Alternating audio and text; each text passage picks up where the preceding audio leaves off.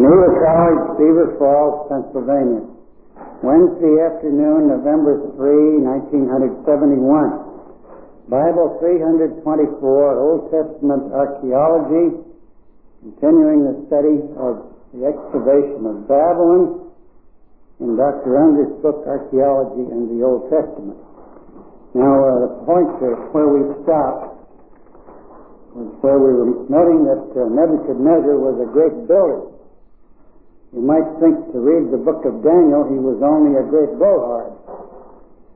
You recall he uh, took his walk on the wall and said, It's not this great Babylon that I have builded for the might of my majesty and the glory of my kingdom.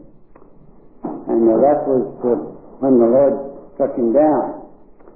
And he went out to pasture, and it says he ate grass like oxen until seven times passed over him.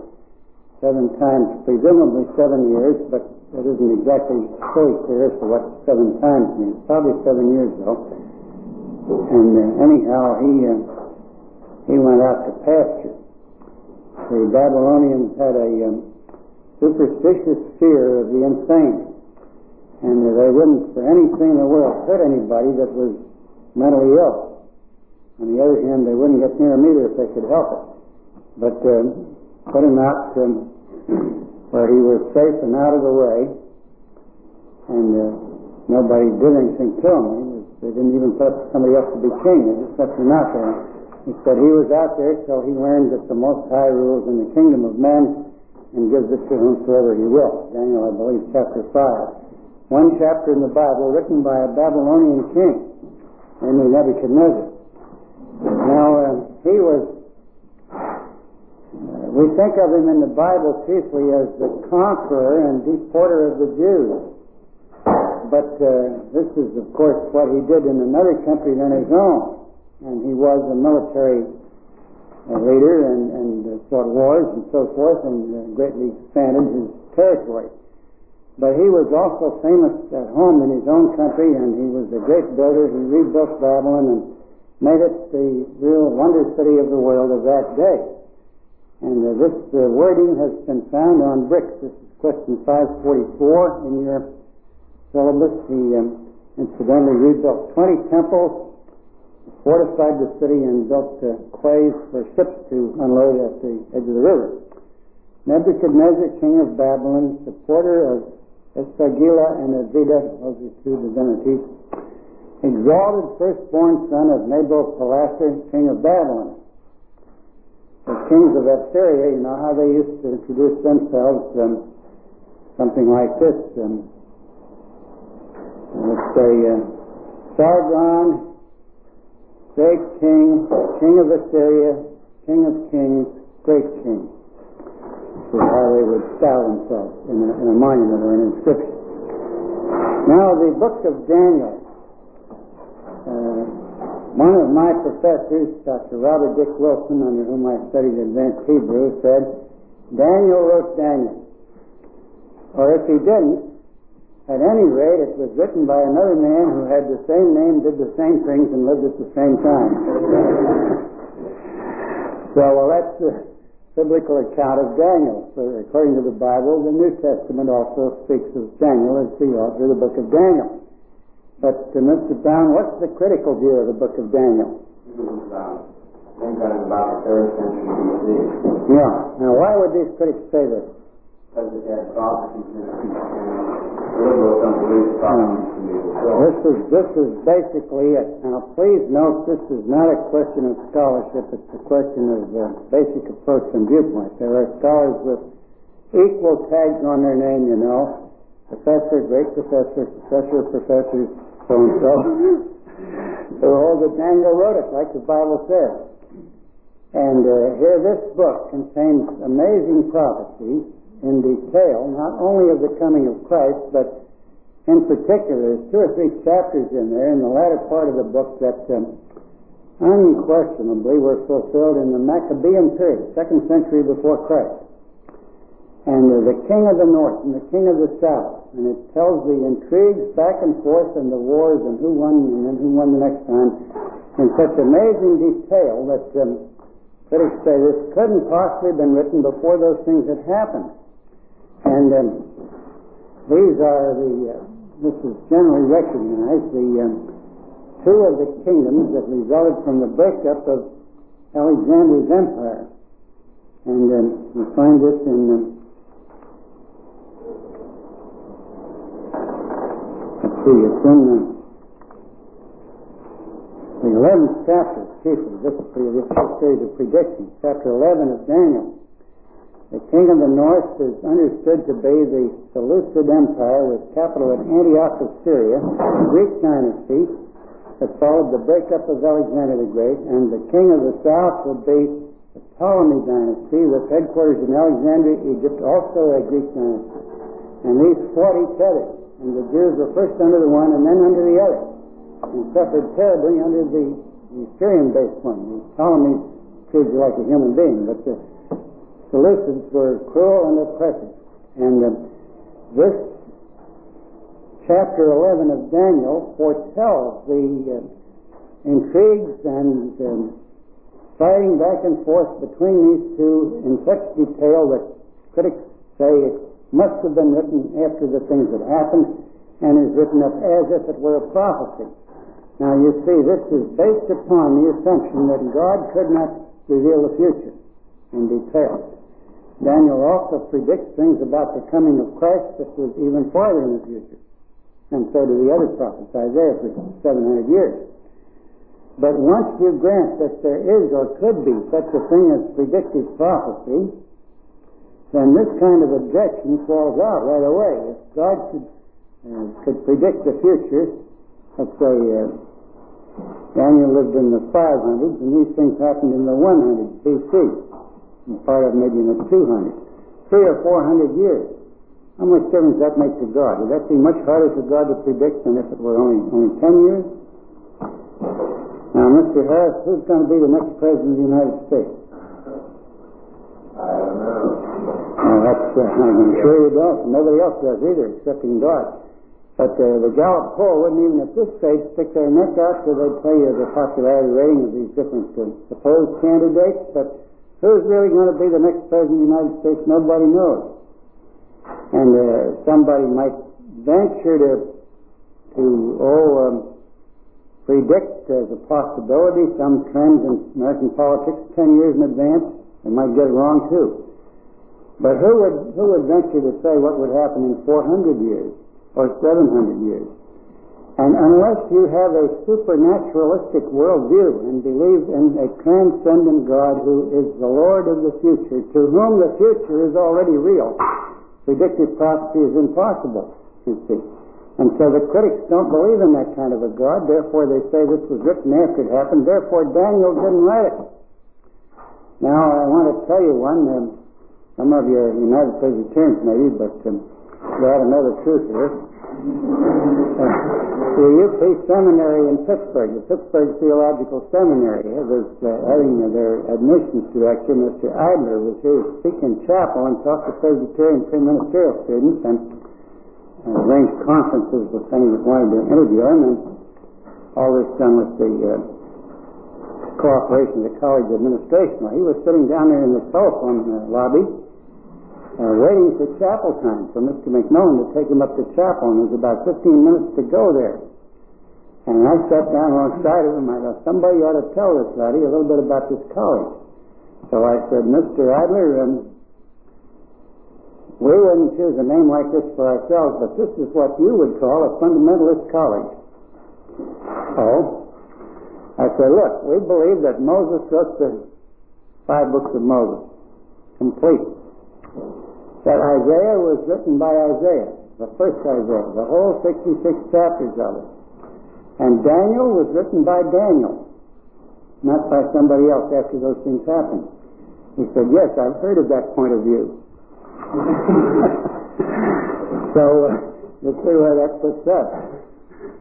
Well, uh, I'm afraid I didn't convert him, but I thought, well, he ought to be told of this and not, um, not go into chapel and stick his theological neck out without being warned. We had a little kid's book for our children there, a little called Mr. Bear Squash You All Flat, and this bear would squash the houses of other animals, and he'd say, Hello in there. I am Mr. Bear, squish you all flat, and I give you fair warning. I'm going to count to three, and I'm going to squish you flat.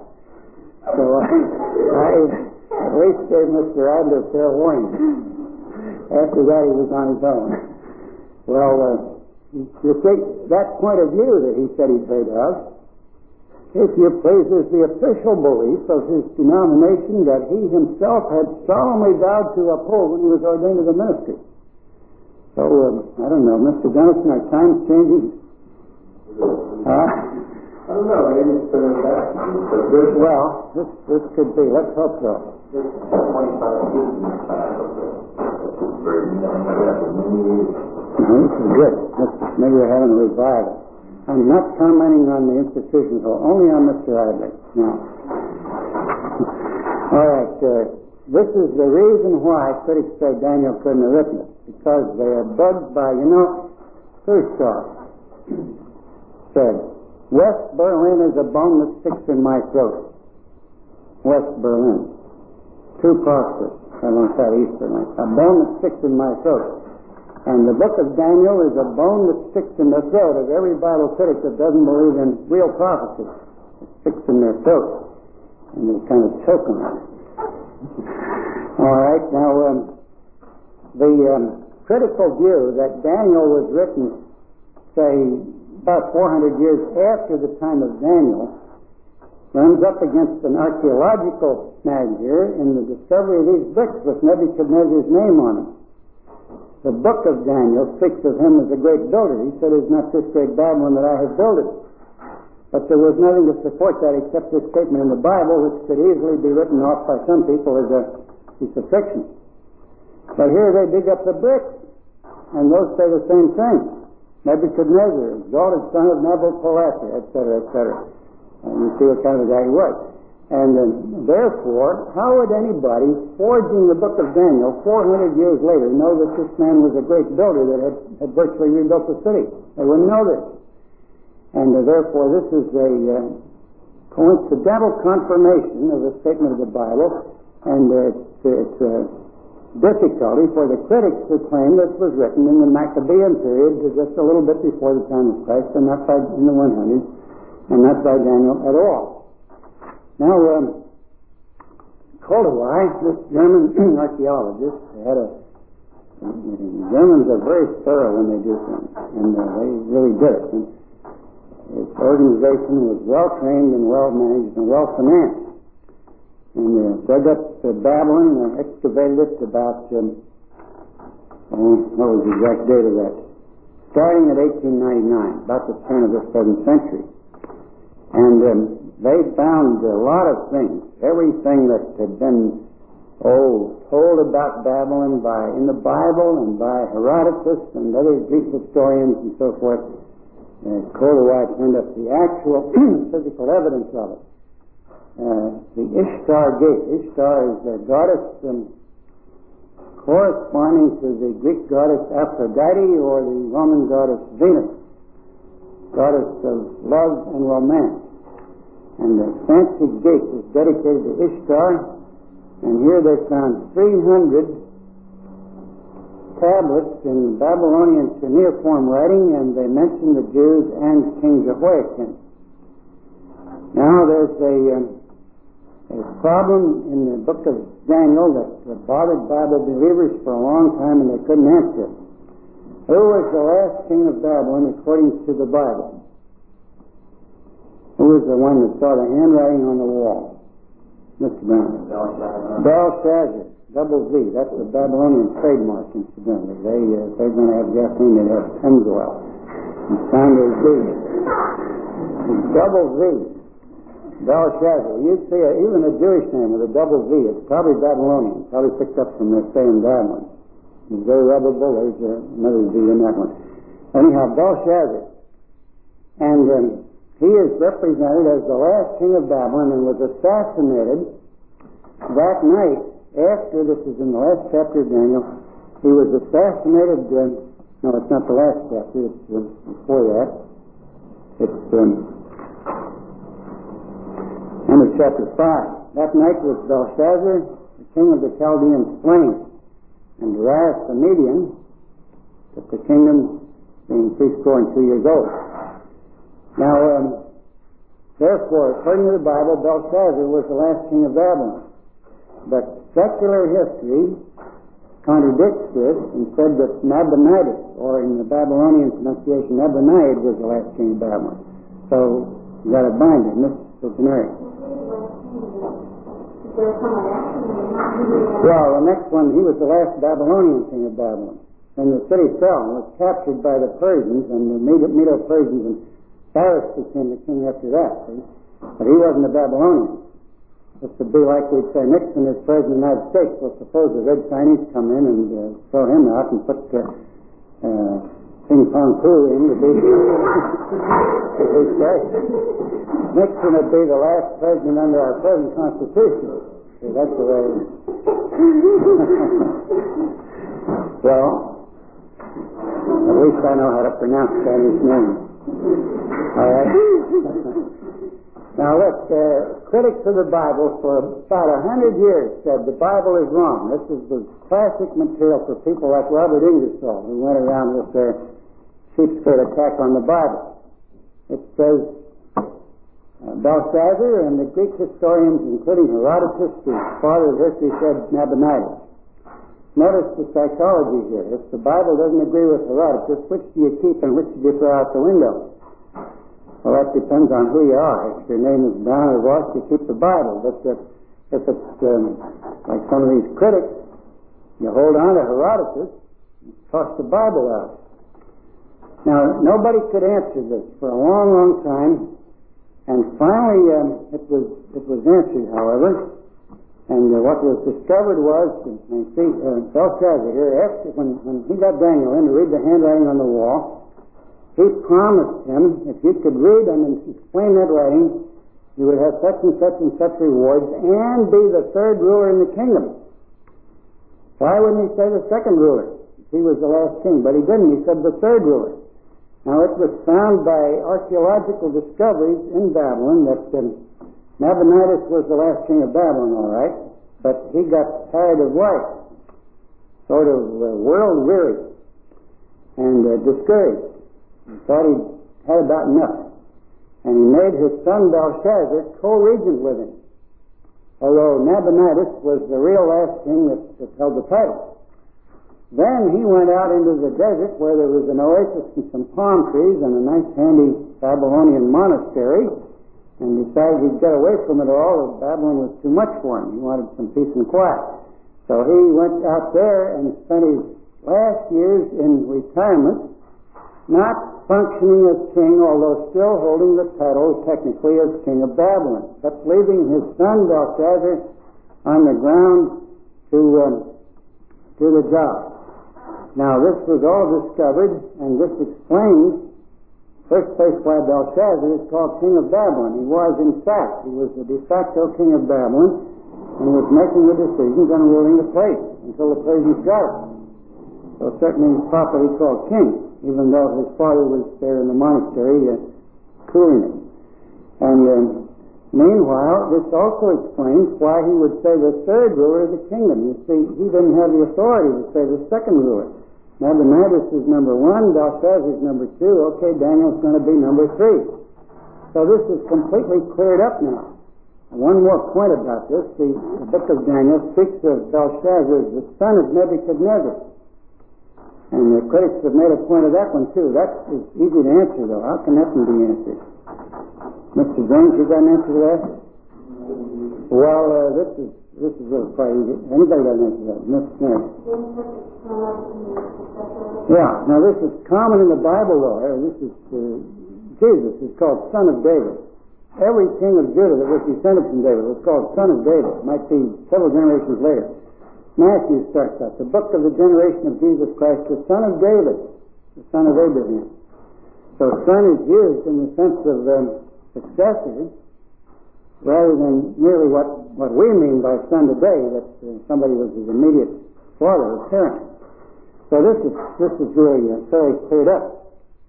Now um, it says here that on that night was Belshazzar, the king of the Chaldeans, slain in connection, see, with the capture of Babylon by the Persians.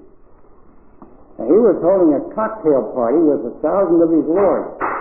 Is this the thing to do when a powerful enemy is threatening to capture your city? They'd have done better if they'd have believed in God and had a prayer meeting. But uh, no, a cocktail party. This is what they got the golden cups in the temple of the Lord for, for this party. And they were drinking their drinks out of those. And the Persians got the city of Babylon by a dead easy pushover. There was hardly a fight. They just picked it like you pick a ripe apple off a tree. Got it easily. And there was only a very little bit of bloodshed involved in the Persians' capture of Babylon. But the fact that Belshazzar lost his life in connection with the takeover of the city is not only mentioned here in the Bible at the end of Daniel chapter 5, but it is um, found in Xenophon. Greek historian, read, any of you studied enough read Xenophon? Well, you've read it, huh? Not in Greek, in English. Yeah. All right. The march of the 10,000, it's considered a, quite a heroic story. These, these fellows were trapped, and they marched home, finally got back to Greece. And when they came in sight of the sea, they just went wild. Solitaire, solitaire, the sea, the sea. That's Greek, you know. That, that, that really thrilled them. Well, they felt like the people of Pittsburgh did when when the Pirates won the World Series. When they, when they saw the sea. Now, this man wrote a book called the Cyropaedia. This is the history of Cyrus, the king of Persia that took over from the Babylonians. And he mentions this fact. This is historic, of course, this isn't archaeology, it's history. But he mentions the fact that uh, Belshazzar was, was killed or assassinated or lost his life in the last day of the city when the Babylon, when the Persians took it over. Now then, this brings any more questions on this part. We will have two days yet, so it'll be Friday and Monday to go back and ask questions on any part of the material, the whole, whole first half of course. But any, anything on what we've just been having here the last period or two here. So we go on to the Persian period. Well, uh, silence implies you already know it all.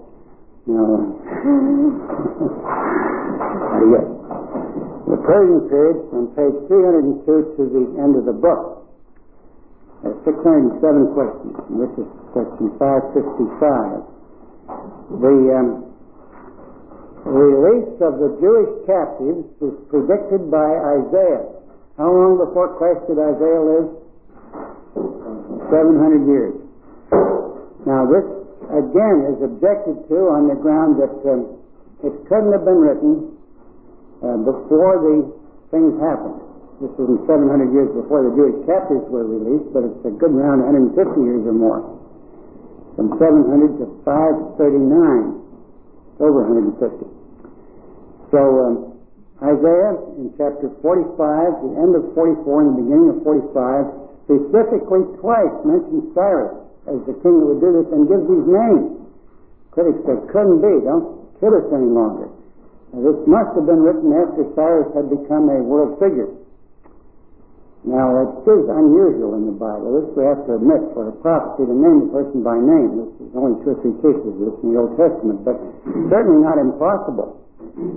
And um, Cyrus is named there. The whole prophecy, the, the point of it is the ability of Jehovah over against the heathen gods to foretell the future, which they couldn't do, and he could.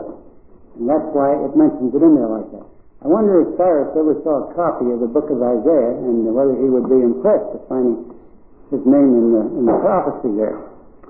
It's said that Alexander the Great was shown a prophecy in Ezekiel, I believe. It didn't mention his name, but uh, certainly he was the fulfillment of it. And he was greatly impressed and thought the religion of the Jews was really something, especially since it featured him. but uh, I don't know whether, whether Cyrus ever saw this or not. Uh, Cyrus um, left numerous inscriptions and monuments in addition to what we have about him in the Bible, he allowed not only the Jews, but all displaced populations to go back to their original countries. Would you say this would be a good foreign policy move to win friends and influence people? Yeah, now he worked on the general principle that people like you better if you're nice to them than if you kick them in the face. I think that's self-evident the Babylonians had spent the best part of a hundred years stepping on people and kicking them, and well, generally metaphorically speaking, of course, but being uh, strict and stern and rather cruel. And the Persians started out to be nice to people. Now, let me tell you, they got drunk on power too before they got through. But at the beginning of their career here, they treated people much more humanely than either the Assyrians or the Babylonians had done before. Much better. And um, this may have been due to their religion, which from our standpoint we'll have to rate a false faith, but in the scale of ancient Near Eastern religions, it's way up near the top. Zoroastrianism, very probably the wise men who came to Bethlehem at the birth of Jesus were members of this faith. And this religion uh, did motivate people to um, a humanitarian kindness toward their fellow men. And so the Persians treated people much better than the um, very um, cruel Assyrians and Babylonians had done. And later, I say, they became um, tyrannical and despotic too. Who was it said, uh, power corrupts and absolute power corrupts absolutely. I think that was Burke, was it, in the British Parliament? Some noted person anyway, but it's true. God can't trust very many people with absolute power over their fellow men and depend on them using it justly and wisely. All right, now Cyrus, um, uh, he could ride a horse in several directions at once. This is a very uh, skillful art of horsemanship. He could go north, south, east, and west all at the same time riding that horse. He claimed every religion he was talking to, he claimed to be on their side. Like the man from Nationwide, he's on your side. Cyrus told the Jews, and it's in the book of, um, well, it's in the uh, historical records, that uh, the Lord Jehovah had commissioned him to build a temple in Jerusalem. He told the Babylonians that Marduk, god of Babylon, had commanded him to capture their city fixes it up, of course. And furthermore, all the way from Persia to Babylon, Marduk had marched side by side with him in step, you know, left, right, like that, all the way. Nobody else saw Marduk, but Cyrus saw him. So he claimed. And uh, this is, um, well, I don't know what you call it, international polishing. And the Phoenicians and the Syrians from Damascus and everybody else, he uh, buttered them up the same way. Now, if you ask me, I don't think Cyrus believed any of this stuff. He was a Zoroastrian, and I doubt very much that he really believed in the God of the Jews as the one and only true God. Maybe he thought the God of the Jews ranked with other divinities as having a degree of divinity, but, but anyhow, this was, this was his policy. And maybe because of this humane policy, the Persian Empire lasted longer than either of the previous ones. It lasted um, 200 years and a trifle over 539 to 333 when it was finally knocked out by Alexander the Great. Now, uh, this, this empire, uh, Unger speaks about it a little bit, uh, mentioned in the book of Esther in the Bible, 127 provinces. And this has been figured out to be 3,000 miles long from east to west 500 to 1,500 miles wide from north to south, uh, different distance to different places, and 2 million square miles that Cyrus the Persian ruled over. 127 provinces from India to Ethiopia. India, what we would today call West Pakistan, then called India. On one side, to Ethiopia or Nubia, south of Egypt, on the other side. 127 provinces. That's the biggest empire the world had ever known down at that time. And incidentally, Greece was never included in it. The Persians wanted to lick the Greeks, and they fought and fought and fought and fought. And the Greeks valued their freedom and fought them off and fought them to a standstill, and uh, they gave it up for a bad job. And the Persian king, it says, went back to uh, this, is, uh, this is Xerxes, called Ahasuerus in the book of Esther, he went back to um, Susa or Shushan and devoted himself to his harem, having given up trying to win a war against the Greeks. That's uh, what the record says about him in the uh, Greek historians. Now, um, the um, we were dealing there with the policy of the Persians about displaced people, Mr. Harris. Wasn't that battle Spartans lost 500 men, everybody died in the battle. Yeah, this was the first Thermopylae, wasn't that it? Yeah, it's a narrow pass, the mountain comes down almost to the sea, and there's a narrow place to get by. And these Spartans lost their lives in it, but they uh, fought the Persians off, and um, yeah, Athens was never captured. No part of Greece really was ever captured by the Persians. This whole, they, they, they failed. They simply failed. And then later, see, that was in the uh, uh, 500s there, uh, about the year 500 and in the, in the beginning of the 400s. Later, Alexander the Great, in the, in the, toward the end of the 300s, turned the tables on them. And here's a European and a Greek. We would call him a Greek. He's a Macedonian, but that's part of Greece today. He turns the tables on them and knocks out the Persian Empire. So, uh, and world history changes. The center of it becomes Europe and not Asia anymore after that. First Greece and then Rome. Now, um, not only did he allow displaced persons to go back, but he said he restored the gods to their proper domicile. Now, this of course means the images of the gods, or the idols. And um, he had no idols from Jerusalem to send back. But he did send back all these gold and silver dishes and other objects and equipment that had been stolen from the temple of the Lord in Jerusalem. This was checked out, and you'll find it in the book of Ezra. It was checked out, and nothing was missing. They got an inventory list of it. And so many of this item, and so and so many of that. And they got it back here after all those years, the best part of a hundred years, 586 to 538 or 9 and got it back and took it back to Jerusalem. When they got there, there was no temple to put it in. They had to build a temple. They built a temple, and, and then they had a place for these things. Now, he allowed the gods, he said, to go back, and uh, countries that had idols, the idols were restored. And those that didn't, the silver cups and dishes and so forth, and gold objects were restored.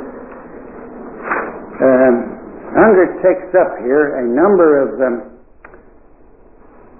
the, the return of the Jews to Jerusalem. This is not archaeology, this is history, 564. First return was um, under Ezra, or under, um, yes, under uh, 50,000 people, 42,360 Jews and 7,300 and some servants that worked for them.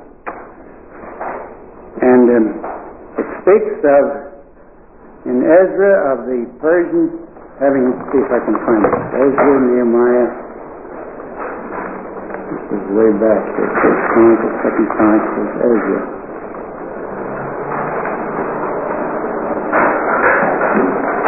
Yeah, before Nehemiah.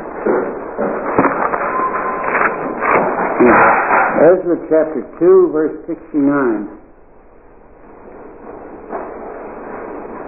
The Jews that didn't go back evidently felt a little conscience stricken about this. They didn't volunteer to go back to Jerusalem, which was a hazardous, difficult, and expensive trip. And only those to whom their religion meant a very great deal would do this. The rest were doing too well making money in Babylon. But the ones that remained behind gave a um, large um, fund of money to help the ones that went and it speaks of this. This was not given by the Persians. This was money raised by these people. And it speaks of um, 1,000 drams of gold, 5,000 pounds of silver, and 100 priests' garments. And um, it is hard for us to tell exactly how much that was worth. Now, in this verse, 69, it speaks of drams in the King James Version. This is the Greek word is drachma, D-R-A-C-H-M-A, or a Persian word would be a daric, pound of silver. And it is argued that um, this drachma or daric is a Greek coin and couldn't have been in use in Palestine until after the time of Alexander the Great. Now, uh, you can date something by a coin. Coins have the name of a king or maybe a date on them. Remember the fellow that went to the British Museum with a whole handful. They didn't buy them with him, though. And um, the claim is that this, this coin couldn't have been found in Palestine before Alexander the Great, who flooded the place with Greek money. His soldiers bought things with it, paid for them with it. But in answer to this, Dr. Unger says the Attic drachma was a standard coin in Palestine from the middle of the 5th century BC. That's the 400s, at least. And some of these were discovered in 1931. Uh, middle of the 5th century, that would be about 450 BC, after the, the return of these captives, but about the time of Nehemiah, and a hundred years before the time of Alexander the Great. Now, coins drift around. And occasionally you find a Canadian penny in a parking meter. And the coins uh, get carried around. And Roman coins were found in a hoard by digging on the east coast of India. On the east, not the side nearest to Rome, on the other side of India, on the east side of India. And it was shown there was a Roman trading station there. And here was bottles of Roman wine, empty though. But that had been exported there from Rome and either sold or used by the uh, people that manned this place and quite a collection of Roman coins from about the first century BC and first century AD on the east coast of India. Roman coins found in a hoard dug up in the forest of northern Germany. The Germans had soldiers, the Romans had soldiers there, and they paid their soldiers in gold coins. And when the Germans killed the soldiers, the coins stayed there. And uh, quite a quite a hoard was found. Teutoburg Forest on the Elbe River, northern Germany.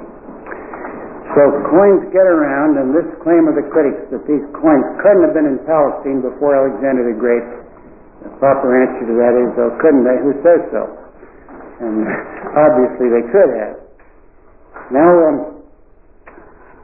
the uh, temple was started to be built the second year after the Jews got back, and the first major undertaking that they did was to rebuild their temple. If you remember reading your Bible, it says when the temple was built, a few of the oldest people that had seen Solomon's temple lifted up their voice and wept. These were tears of sadness and tears of joy mixed. They were glad to have their temple rebuilt now, but it wasn't Solomon's temple. This was the best they could do under their uh, somewhat limited conditions now. It wasn't like Solomon's day. And they recognized this temple wasn't Solomon's temple. And uh, so they shed some tears over this. Can you imagine these Jews coming back from Babylon on foot? Only a very small fraction of them had ever seen Jerusalem. These are the grandchildren of the people that had been taken away from Jerusalem, and only a few oldsters. And on the way, as they would camp uh, for the night, you know, and build their fire and eat their meal and visit and tell stories, the old ones would tell the young ones what a beautiful city Jerusalem was, remembering it as it was in its prime, in their youth. And then finally these people would, they'd, they'd build this up, you know, and wonders the city of God, pride and joy of the earth and so forth. And when they get there, this slum, this absolute slum, ashes and dirt and rubbish and broken down houses and rubble. And nobody for from 586 to 538 has done one thing to clear any of that up. They had no gumption, they had no money, and they had no authority. And there it has lain in ruins like that for all those years. And this slum, is this the city of God that you told us about? Can you imagine the psychological letdown that those people would have? Did you have to bring us all the way from Babylon to show us a junkyard? And this would be how they would feel. Well, they went to work and started to build their temple, even before they went to build houses for themselves, build the temple of God. Somebody said the Pilgrim Fathers at Plymouth Rock landed the shore there and first fell on their knees and then fell on the Aborigines. This is not fair to the Pilgrim Fathers. They had a very good record of uh, good relations with the Indians and did not uh, cheat them or persecute them or anything of the kind. But uh, what the saying was. Well, the Jews had learned their lesson. God comes first now. Come back from Babylon. God's first. No nonsense about it. The temple of God goes up first, and other things later. So they went to work on this temple. This was um, greatly blocked by their enemies both the building of the wall, which was later under Nehemiah, and the building of the temple the Samaritans and other uh, assorted uh, local people around there, they didn't want the Jews to come back in the first place. Of course not. When the Jews were taken away, they had grabbed up all this good land and figured it's theirs now. Now the real owners of it come back. They want it. So this is uh, has a potential for conflict it. And they blocked the uh, rebuilding of the temple and later on, um, century later, the re- almost the rebuilding of the wall.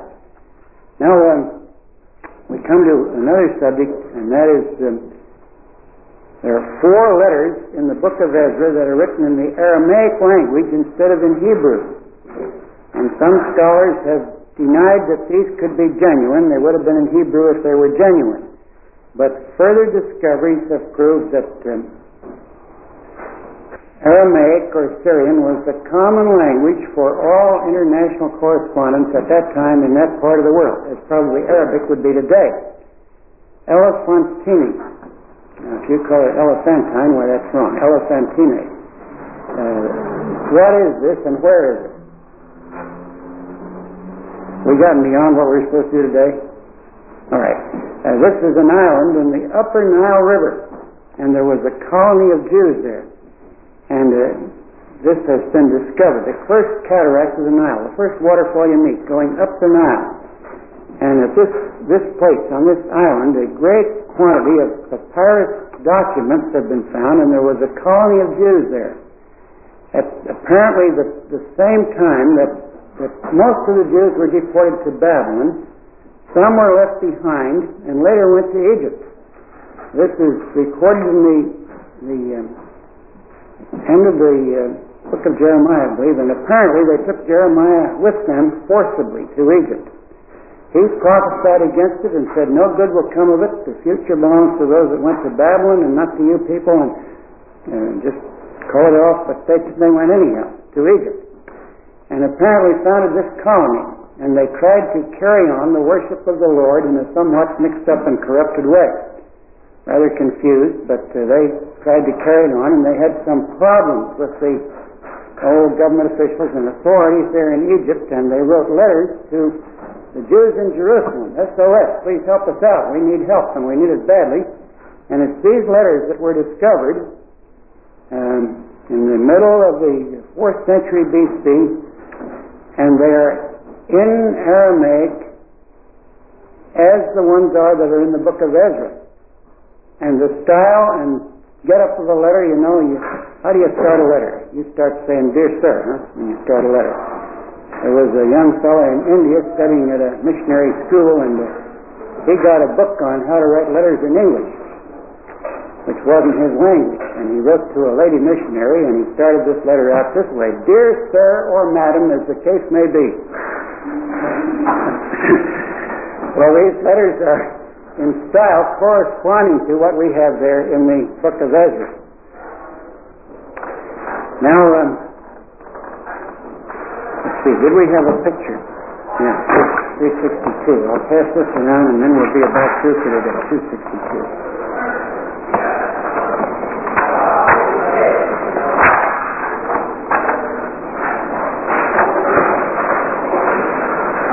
Yes, this is a good picture of one of the Elephantine papyri. This is from Bagoas, uh, to Bagoas, the governor of Judea, the government official. From these people at Elephantine, or Yeb as it was also called, that's easier to pronounce, crying out loud here for help. And uh, this will show you what it looks like. Pass it around and take a look and read. We'll figure that that's far enough for the day.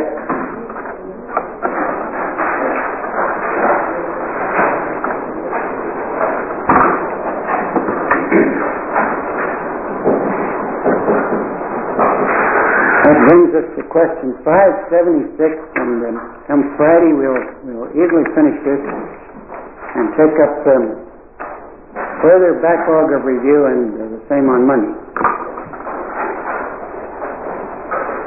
Mr. James. Yeah, this was over. That that um, little test we had uh, one day there for half a period. That was a confession of the establishment. I, however, did not hand him any low grades. Any of you fellows are still um, Staying awake nights worrying about your grade on that. I, lowest I figured on that finally was C minus, and you don't hand those in. So I went down to the office and told them, and myself crossed it off in ink and wrote my initials underneath. So they didn't, they didn't get after anybody, did they? You didn't hear from it? All right, all quiet. Yeah, Mr. Davis. Well, it's on the archaeology of the Old Testament. It's chiefly of the objective, time-honored, good old multiple choice type. Do you like that kind, Mrs. Johnson? You're not allergic to them? No, all right. There might be a place or two where you're asked to write your name and a few little facts about something, but um, chiefly of the objective type. Okay.